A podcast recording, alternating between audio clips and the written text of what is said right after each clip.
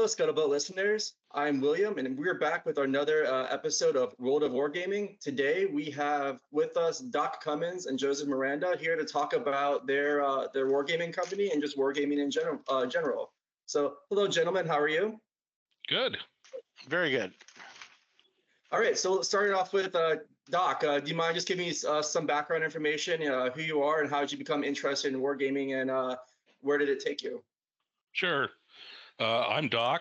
Uh, I think my background in wargaming uh, started uh, pretty early. Uh, I was playing a lot of board games in our family uh, in the 1960s. And my next older brother brought home a, a war game from college, and that piqued my interest both board game wise and history wise, and kind of took off from there. so in uh, college, I ended up uh, in uh, clinical psychology and joined uh, the Army through uh, the Walter Reed internship program and ended up as a division psychologist for the 7th Infantry during the Central American late 80s period. And followed that up with some reserve time working with stress control companies and training them how to, to deal with battle fatigue after that, uh, my my interest in wargaming kind of took over. Uh, so, in addition to my private practice, I started a wargame company, uh, Decision Games, and uh, that's that's where Joseph joined in. So I'll turn it over to him. Hi, I'm Joseph Miranda, and I got interested in wargaming back when I was in high school when I went into a hobby shop, and there were these really oddly shaped boxes from some company called Avalon Hill and I opened up one of them and it was like there's an entire world in there. And so I got interested in wargaming. Uh, I later on uh, joined the Army. I served as a psychological warfare officer. And after I got out, I complained to the former owner of uh, Strategy and Tactics magazine. And I said, I don't like what, what your games because I don't think they really simulate very much. They said, Well, if you're so smart, why don't you design one for me? So I designed a game on Afghanistan and they eventually published it and that that began my um, my march to to war game design. So um, that's where I'm at today. And I've also I've also done um, uh, contract work for various uh, defense contractors in the distant past. So, what specifically uh, did they were was there were those war gamings not doing well that you wanted to improve upon? Well, I thought they really weren't. Uh, uh, uh this way. I thought they were adequate for the 60s and 70s. But for the 1980s, I felt there was a wider range of things like psychological warfare. Uh, today, would be called information operations, the non-material factors. So I felt they all had to be in the game. So I, I uh, put them in there. And uh, in the Afghanistan game, I did it through markers, which represent various um, political and military factions. So the game is not only a military game, but it's also sort of a political game. Excellent. So this one's uh, this next question is geared towards both of you. So just can you give our audience a little information about decision games, the types of games you make, this this um, the array of scenarios that might be, and then how uh, decision games is different from either previous war games or competing uh, competitive wargaming. Sure. So we took over Strategy and Tactics magazine in 1991. So we've been at it for 30 years and we've published over 200 uh, issues of strategy and tactics in that period of time in addition to about 200 other games uh, along the way.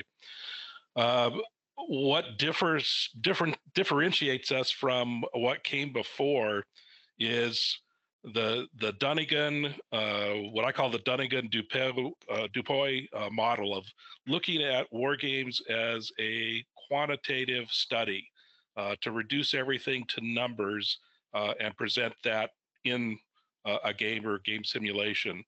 Uh, I think since we took over, uh, uh, Joseph's focus on qualitative factors, my interest in especially how individual units perform, you know, what defines an elite force versus a scratch force and also uh, the interplay of ISR uh, in how uh, that affects operations and how can we simulate that better in the games we produce.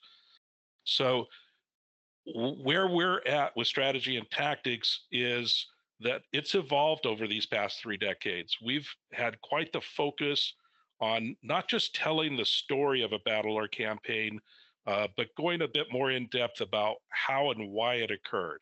So, you know, how did that side that uh, was uh, inferior numerically manage to defeat the the numerically superior side? What was the trick, or what was the the principle that they followed that allowed them uh, to overcome uh, the adversity or the the uh, disadvantages they had? And so that that's a lot of what the focus uh, has been in the games. And we've also evolved the magazine. So originally, the magazine was a support product for the game.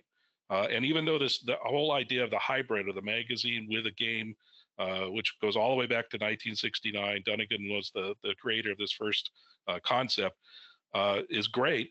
Uh, we saw the magazine as something could stand alone and be a vehicle for uh, enhancing and allowing people to improve their critical thinking and their decision making by understanding how did uh, these military operations evolve? How did the commanders make their decisions?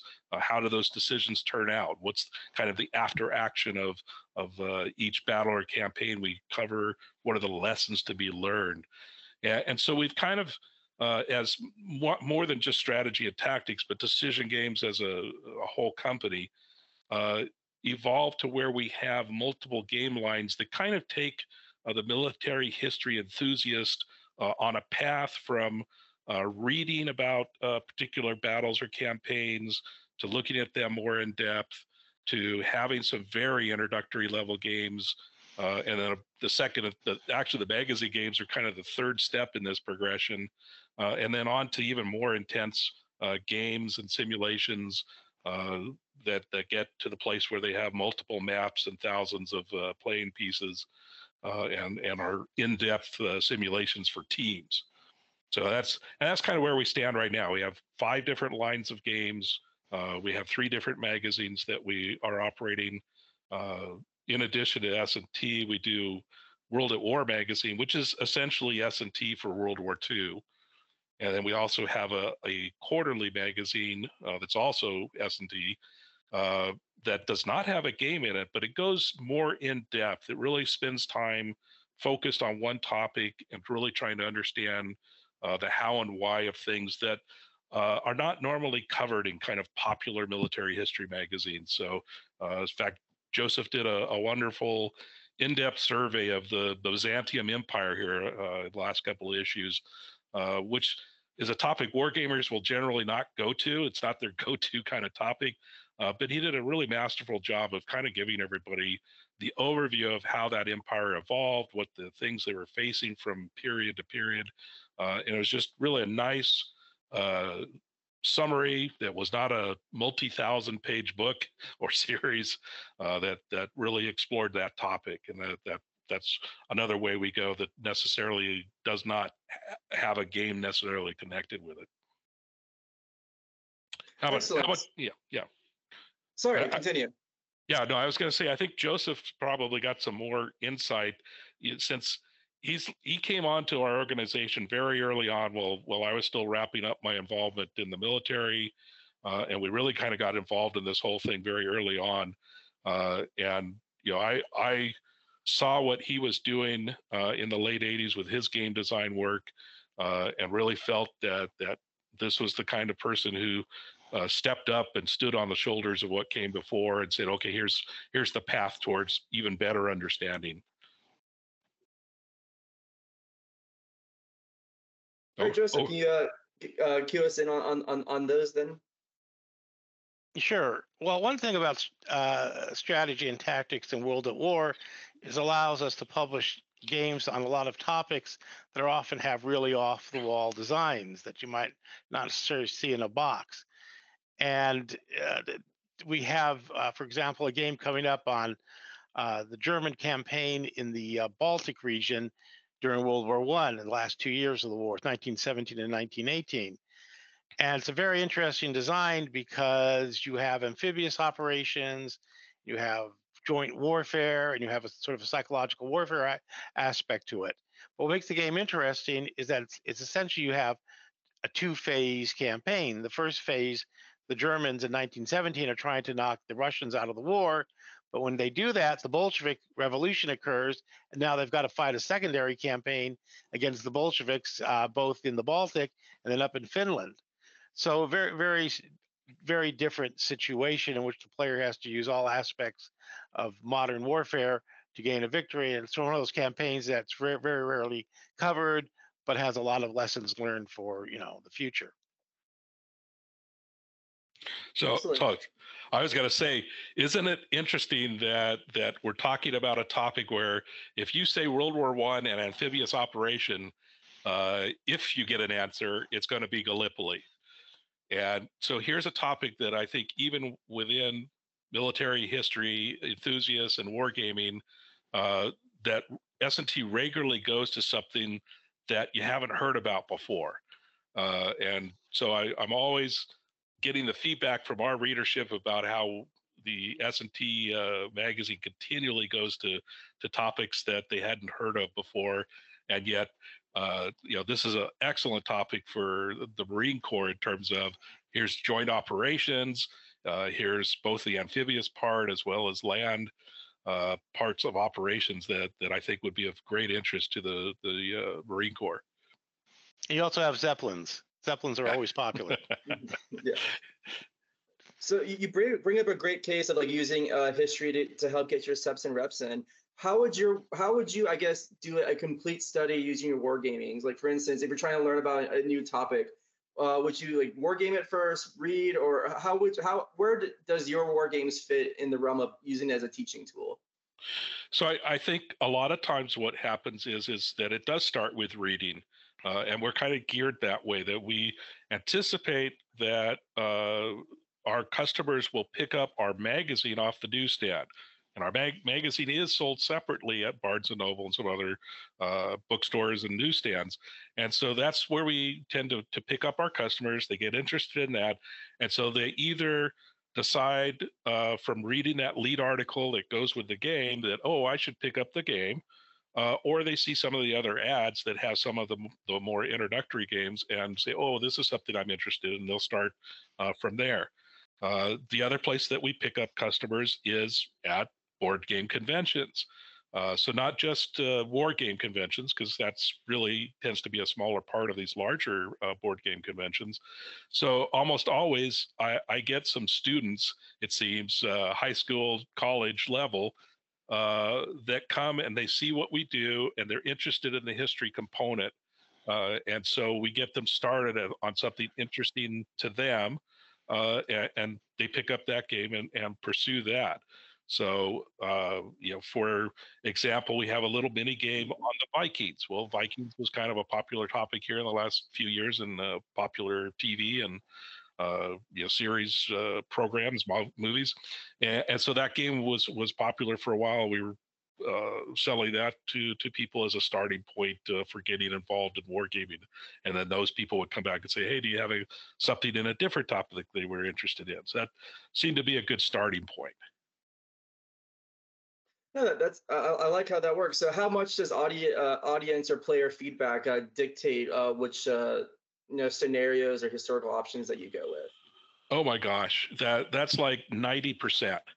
Uh, so, from the beginning for strategy and tactics, there was a feedback loop uh, where they would do a survey in every issue about what should our next topic be, and there would be proposals from designers uh, you know, outlining what the the game would be, uh, and then the the customer base or the subscriber base would uh, vote, uh, rate those proposals, and then uh, the company would always, uh, you know, favor the ones that were highly rated that the, the audience wanted to see.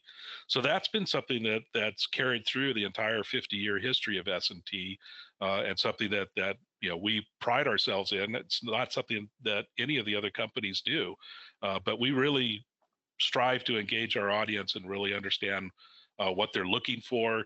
And it's helped shape the products that we've uh, introduced over the, the past couple of decades.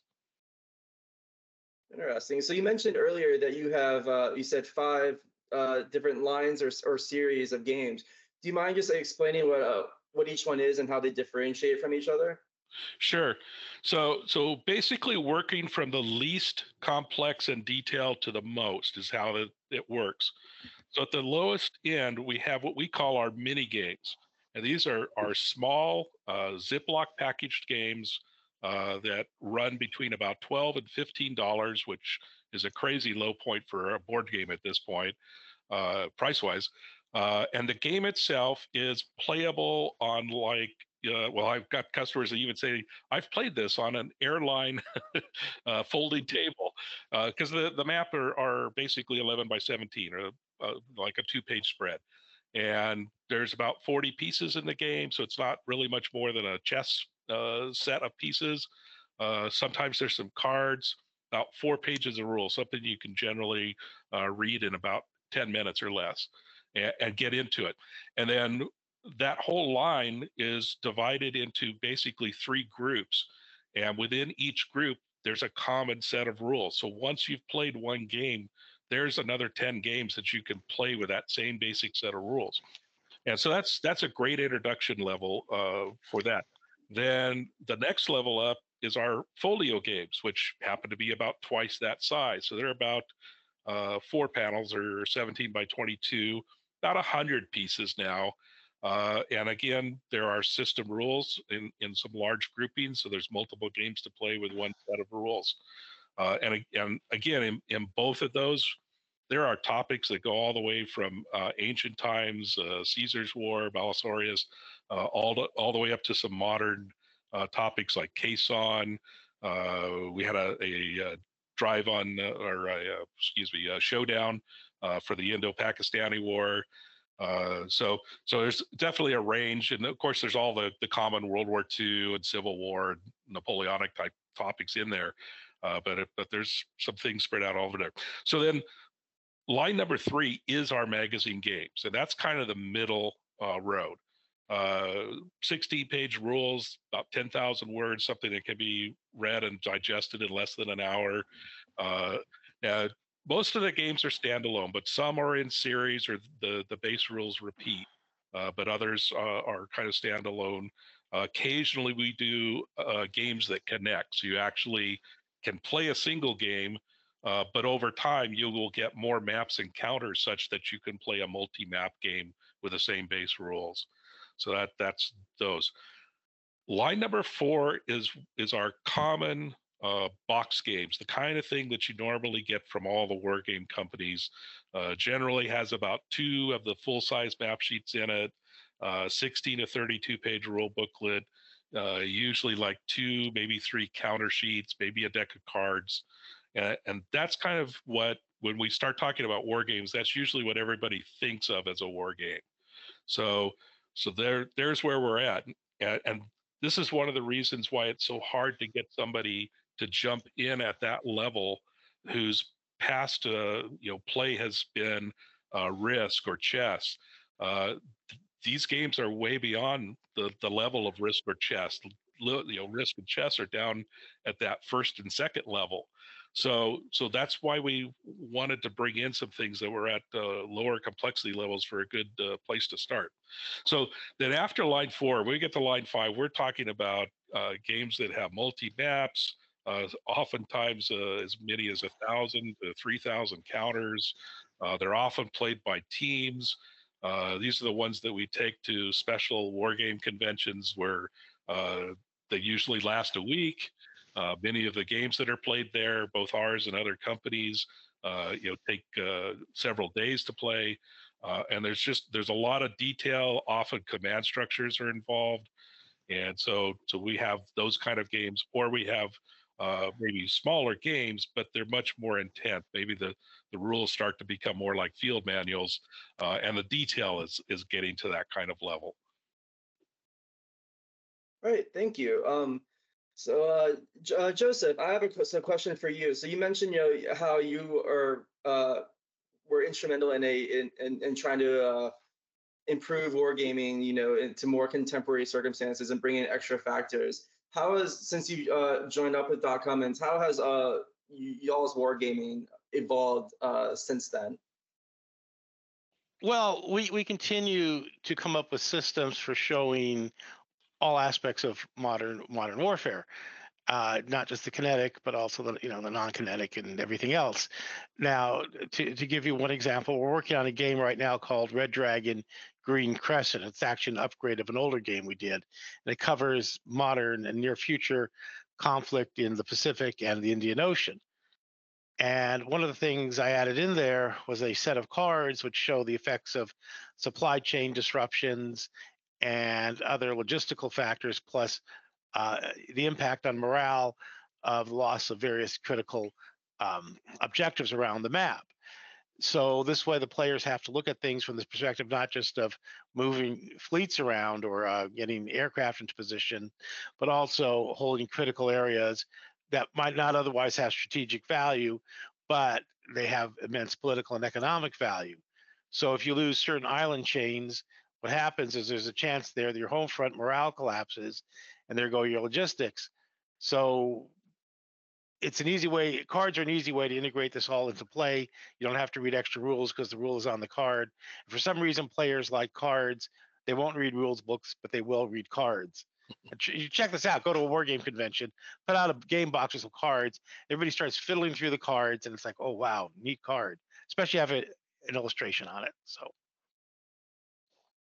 that's pretty cool. So looking at like the the um you know the current operating environment, a lot of our, our Marines are looking forward and planning to.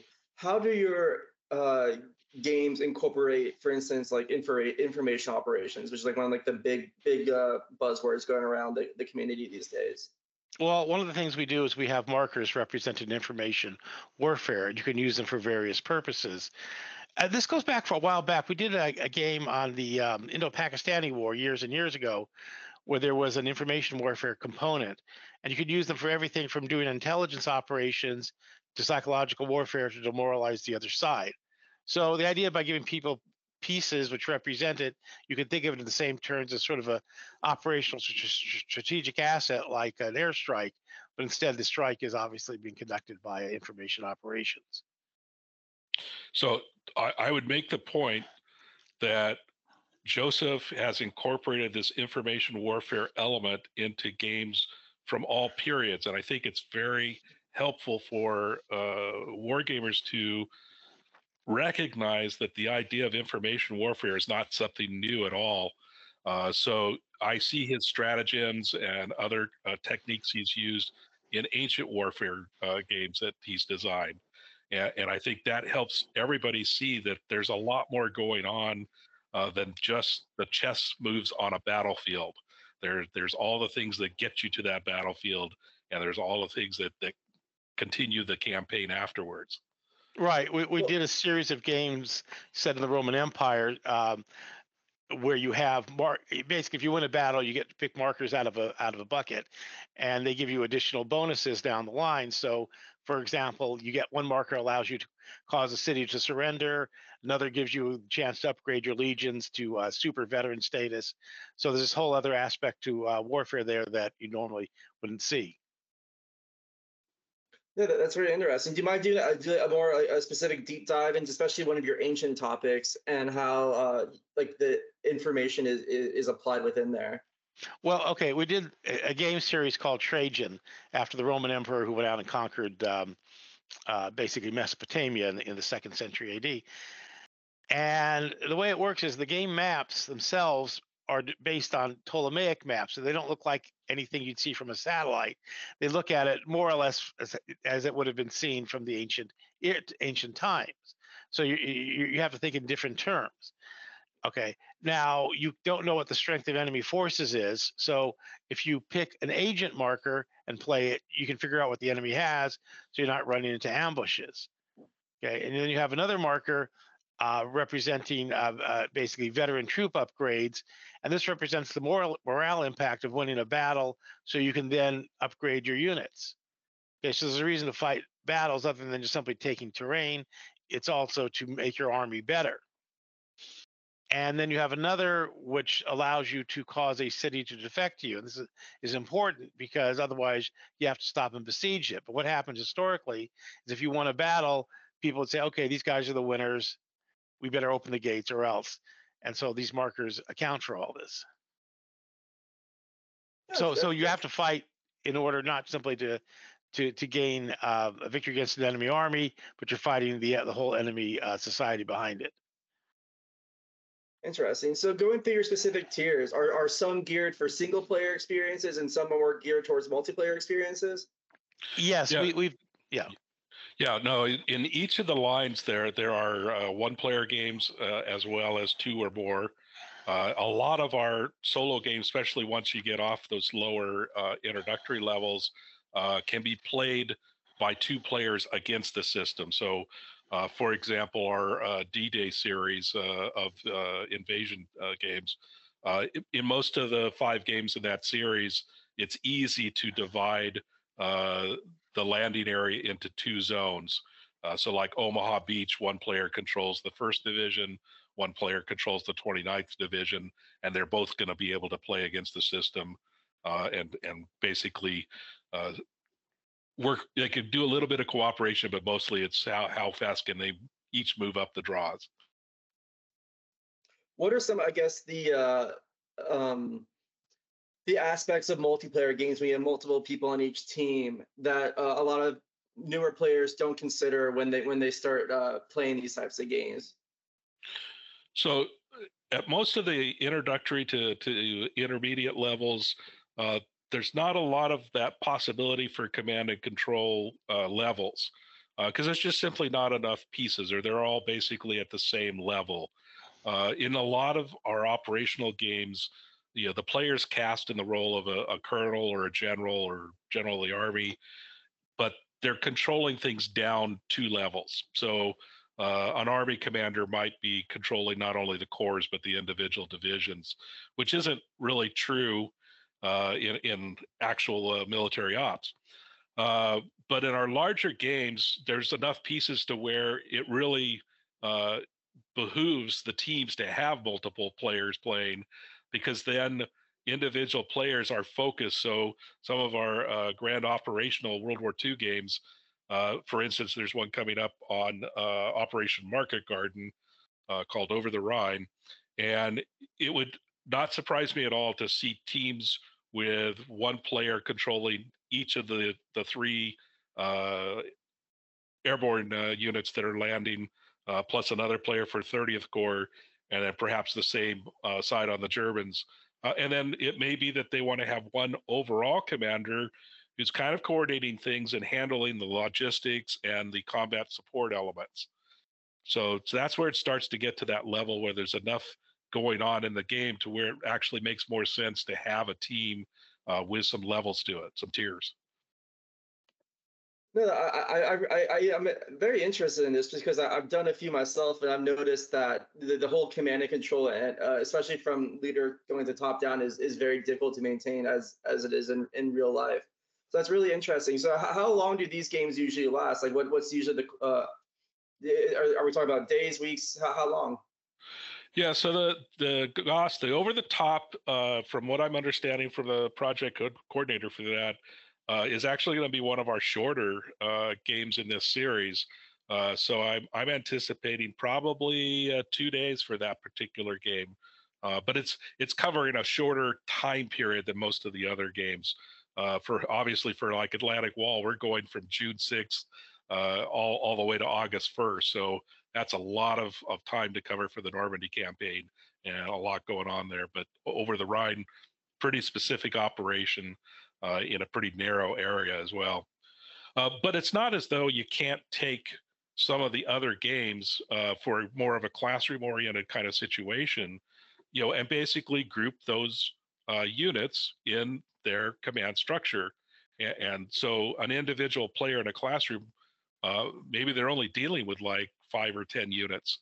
Uh, and there are some, some fairly straightforward ways you can set up uh, how are the orders going to get passed down and how much time perhaps elapses between when an order comes down from the commanding general to you know when does the colonel get uh, that that command from from them to what do they do with their brigade So, what are some, I guess, interesting ways you've seen the communication occur in some of the games that you've witnessed? Joseph? Well, you mean in multiplayer games? Yeah. Yes. Yeah. Well, one thing one thing is is that you can uh, put restrictions on how people communicate with each other. So, for example, if you're doing like a tactical level game, uh, you could uh, have players in different rooms, and then you pass messages. And if, if you want to build it into the game system, you can have headquarters, which have limited command control radii, and that restricts what, what you can do. Uh, it's like one game we did was called um, uh, Cold War Hot Armor, and it covers uh, a number of scenarios, uh, mainly in Vietnam, uh, with involving uh, various armored forces. And you theoretically have a pretty effective, let's say, brigade group on the map, but the way the game works is that there's a random draw of command control. And so what happens is you can only maneuver certain units on the map within command radius. So this this kind of keeps things from getting out of control. You can play it actually with multiple multiple players, each commanding say a different battalion, and then you have to coordinate among each other. Yeah, I was going to say you could even build in the different uh, doctrines and uh, communications abilities of two sides. Uh, so I, I'm working on a project right now that's 1943 uh, World War II Eastern Front, uh, and one of the things I'm trying to build into the model is, is that problem that the uh, Germans had radios in in all of their tanks, and the Russians did not. Only the the company uh, commander. So about every five to ten Russian tanks actually has communication with a higher level. And so working that modeling in of how uh, the Russians are kind of stuck uh, stuck with a pre-designed plan of action, and the Germans have incredible flexibility relative to that because they can keep communicating and because they had a doctrine of take initiative at the lowest level, where the Russians, uh, at least at No, that's that's that's really cool how you'll go that um, incorporate doctrine, especially. So my next question is going to be based on that. Considering the fact that the Marine Corps' doctrine is maneuver warfare, how is there any particular games or that lean more towards it uh, playing as maneuverist, or is it possible with every game you have? I'm sorry, you you cut out on my end. Oh, apologize. Um, It's So anyway, so bringing into uh, the issue of doctrine, which is really cool that how how y'all incorporate that. I'm just wondering. So, for instance, with the Marine Corps' doctrine being maneuver warfare, uh, how would a someone achieve a maneuver's victory in those games? Is it possible in all of them, or is it um, some lean more towards attrition, just based off the uh, doctrine at the time? How how is that in, uh, incorporated? Uh, I'm going to put Joseph on the spot for that one. Okay. Can you hear me? Okay, I- you cut out there for a bit. Yep, you're good to go. Okay. Well, one game we're doing right now is called Campaign for North Africa. It's, it's an upgrade of- of the old SPI game, um, but we decided to make it playable. So the way it works is that each player gets a set of cards. Now, the critical thing is the Allied cards are different from the Axis cards. The Axis cards emphasize more maneuver and combat. The Allied cards uh, emphasize more logistics and administration. So the way the way it works is that generally speaking, uh, for example, if you command the 21st Panzer Division, you'll probably get more mileage out of it because you can uh, maneuver it more and you can fight more battles. But the British, if they're maneuvering, uh, let's say the uh, the 7th Australian Division, they may not be able to uh, put in some fancy maneuvers, but they're more likely to be able to refit the units once they've taken losses. So you get the the actual differences between the military doctrines again using cards. Now, this can be done in a Marine game where, okay, let's say you're emphasizing maneuver warfare. You you get a set of maneuver cards. But if you're emphasizing firepower, you get a set of attrition cards. Or if you want to show the impact of logistics, you have more logistics cards, let's say more supply or transport or maintenance cards. So this way, the player can actually see it in their hand and understand what the differences are, as opposed to having a huge, big, thick rules book.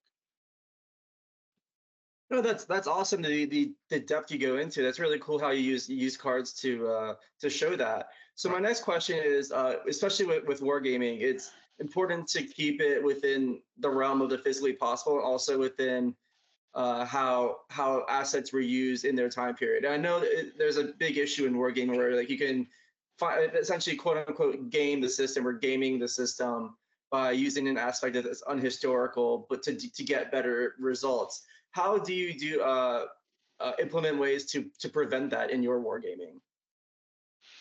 Well, some of it gets back to the cards because it keeps within historical uh, parameters, and some of it's vict- victory conditions. So uh, you you have to keep things sort of flowing towards what the original goals were. But we don't want to totally get rid of innovation or unconventional tactics. So that's that, that's always a possibility too. And it's really across the entire sequence of play and, and other uh, elements that come into uh, the rules or the components, um, because you can you can demonstrate differences in doctrine by uh, just the the quantitative ratings uh, for how fast units can move, uh, whether they have uh, additional move for exploitation. You know, do they have a doctrine of exploitation and deep penetration uh, versus fanning out and and uh, holding ground? Uh, who holds ground better uh, is an interesting thing I'm dealing with again with that 1943 situation. and yeah, so the the Germans uh, understood that the Russians wanted to move forward and dig in because they needed to stop, dig in, and wait for the next order. And the Germans understood if they didn't counterattack right away, the Russians were probably going to hold whatever ground they took. So there's different ways to to factor that in. In that, uh, there's ways to uh, enhance the attack strength or the defense strength under certain conditions. Uh, you know, beyond just uh, what terrain they're sitting on or attacking into, uh, but how their doctrine uh, conforms to what they'll do, you know, with a successful attack, with an unsuccessful attack. What what does their doctrine say about that? So we, we get back to this whole Marines against uh, you know the red uh, you know OPFOR, and we have to start looking at well, what is the OPFOR's doctrine, uh, and how is that going to interact with ours? why why are the Chinese spending so much time currently on developing their NCOs. Uh, they've recognized that that's a, a weakness in their organization.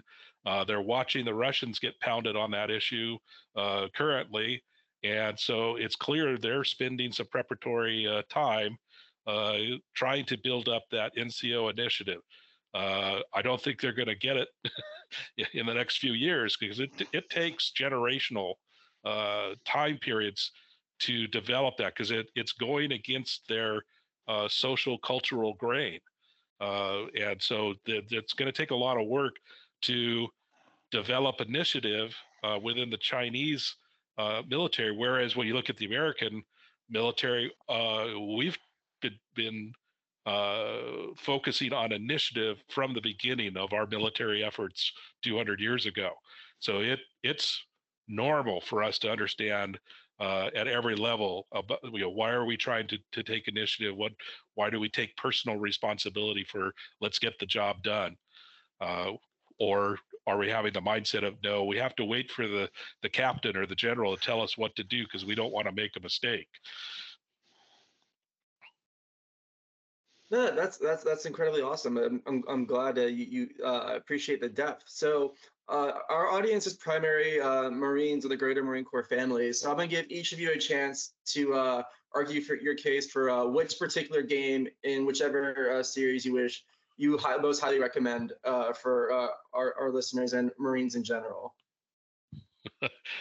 well, what's your favorite there, Joseph? Before I identify one at each level. Well, at, at the um, that's what you say call it operational level. We did a game called Foreign Legion Solitary, Foreign Legion Paratrooper Solitary. Mm-hmm. And basically, you're in command of a Foreign Legion Paratrooper regiment and you're given various missions around the world. And what you do then is you put together a task force, usually battalion to quasi regimental size, and then you go to a, a, specific tactical map to execute the mission. And some of them are based on real world missions. So you may parachute into Timbuktu, or you may conduct counterinsurgency in uh, in uh, Mogadishu, or whatever. Uh, but it, it, gets you to thinking in the big picture terms down to little picture terms.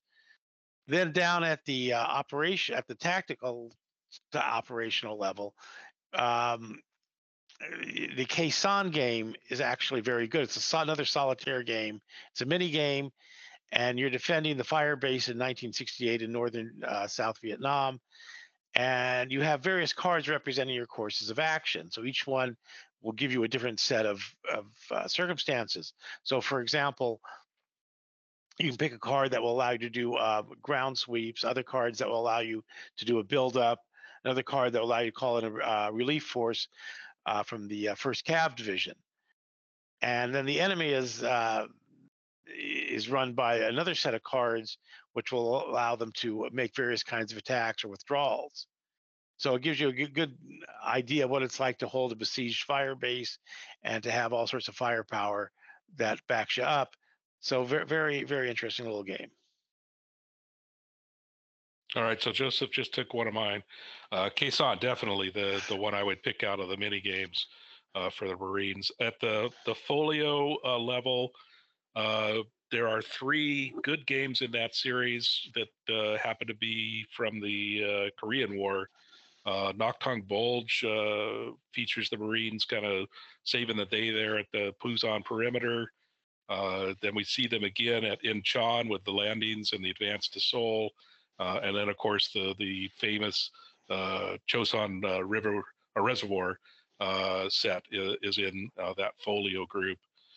Um, the next one up from that, I actually just skip over the magazines to to the the basic uh, box games uh, and, and, hit again on the D-Day series. So uh, four out of the five in that series are Pacific Island invasions: uh, Tarawa, Peleliu, Iwo Jima, uh, and Saipan. Uh, I think those are all excellent, detailed. studies of the invasions at each site. Obviously, they feature Marines at every point. Uh, and you know your units of maneuver are basically platoons. Uh, you're generally handling uh, one to two divisions worth of troops. Uh, it, it's an interesting diceless system. Uh, everything that that comes up in the game uh, comes up as a card play in terms of fire support and advance and combat. so it's it's a really excellent and popular series. And, and let's see, at the highest level, most complex stuff. Oh gosh, I'm trying to think. Most of those are are kind of at the level where the Marines are are one unit uh, in a much larger strategic situation. Uh, so I, I, start thinking about some of our grand strategic uh, things. Uh, you know, where uh, we had a, a, game called War in the Pacific that that covered the entire Pacific theater at a capital ship and uh, battalion level. So that obviously had had a lot of uh, marine and naval action in it. Uh, but it's it's huge. It, it's definitely a multiplayer, multi-day kind of, of uh, game. So, some suggestions.